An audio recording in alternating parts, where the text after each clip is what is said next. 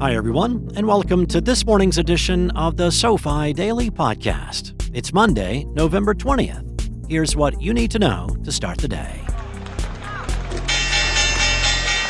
Let's begin with a quick review.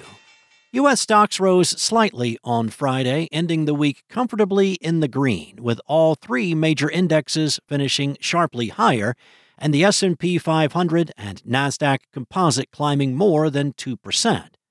For the day, the Dow Jones Industrial Average was unchanged, rising just 2 points, while the S&P 500 and Nasdaq added 0.1%. In earnings news, shares of BJ's Wholesale slipped 4.8% after posting mixed earnings. In company news, shares of Volvo fell 12.3% to a record low after its Chinese parent company Geely initiated the sale of some 100 million shares to increase liquidity. Meanwhile, shares of the EV charging company ChargePoint plummeted 35.5% after the company announced that it lost its CEO and its current quarter sales would significantly fall short of expectations.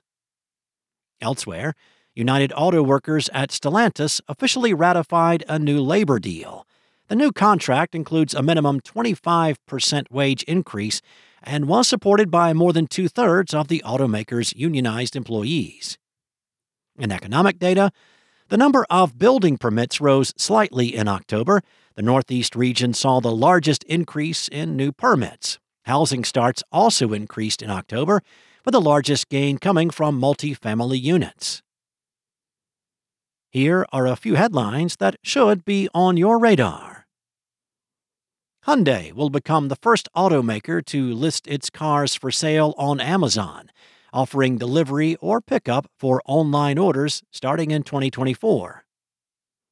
Apple Pay, Google Pay, and others may face stricter regulations as the Consumer Financial Protection Bureau proposed new mobile payment rules to provide a competitive boost to traditional banks. Finally, President Joe Biden signed a stopgap spending bill to avoid a government shutdown, marking the end of the year's third fiscal standoff. Here's what to be on the lookout for today. It's a shortened trading week due to the Thanksgiving holiday, with the New York Stock Exchange closed on Thursday and a shortened trading day Friday.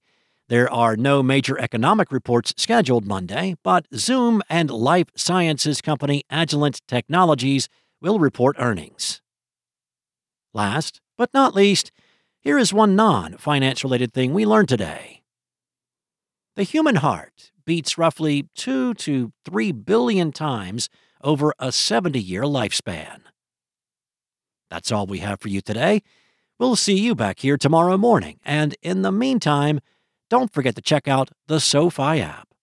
Before we go, this communication from SoFi Wealth and the Street Sheet is for informational purposes only. It is not intended to serve as a recommendation to buy, sell, or hold any security, and is not an offer or sale of a security. Information contained within should not be perceived as a research report and is not intended to serve as the basis for any investment decision. Any third party views reflected herein do not reflect the opinion of SoFi Wealth or its affiliates or the Street Sheet. All investments involve risk, and the past performance of a security does not guarantee future results or returns. There is always the potential for financial loss when investing in securities or other financial products. Investors should consider their investment objectives and risks before investing.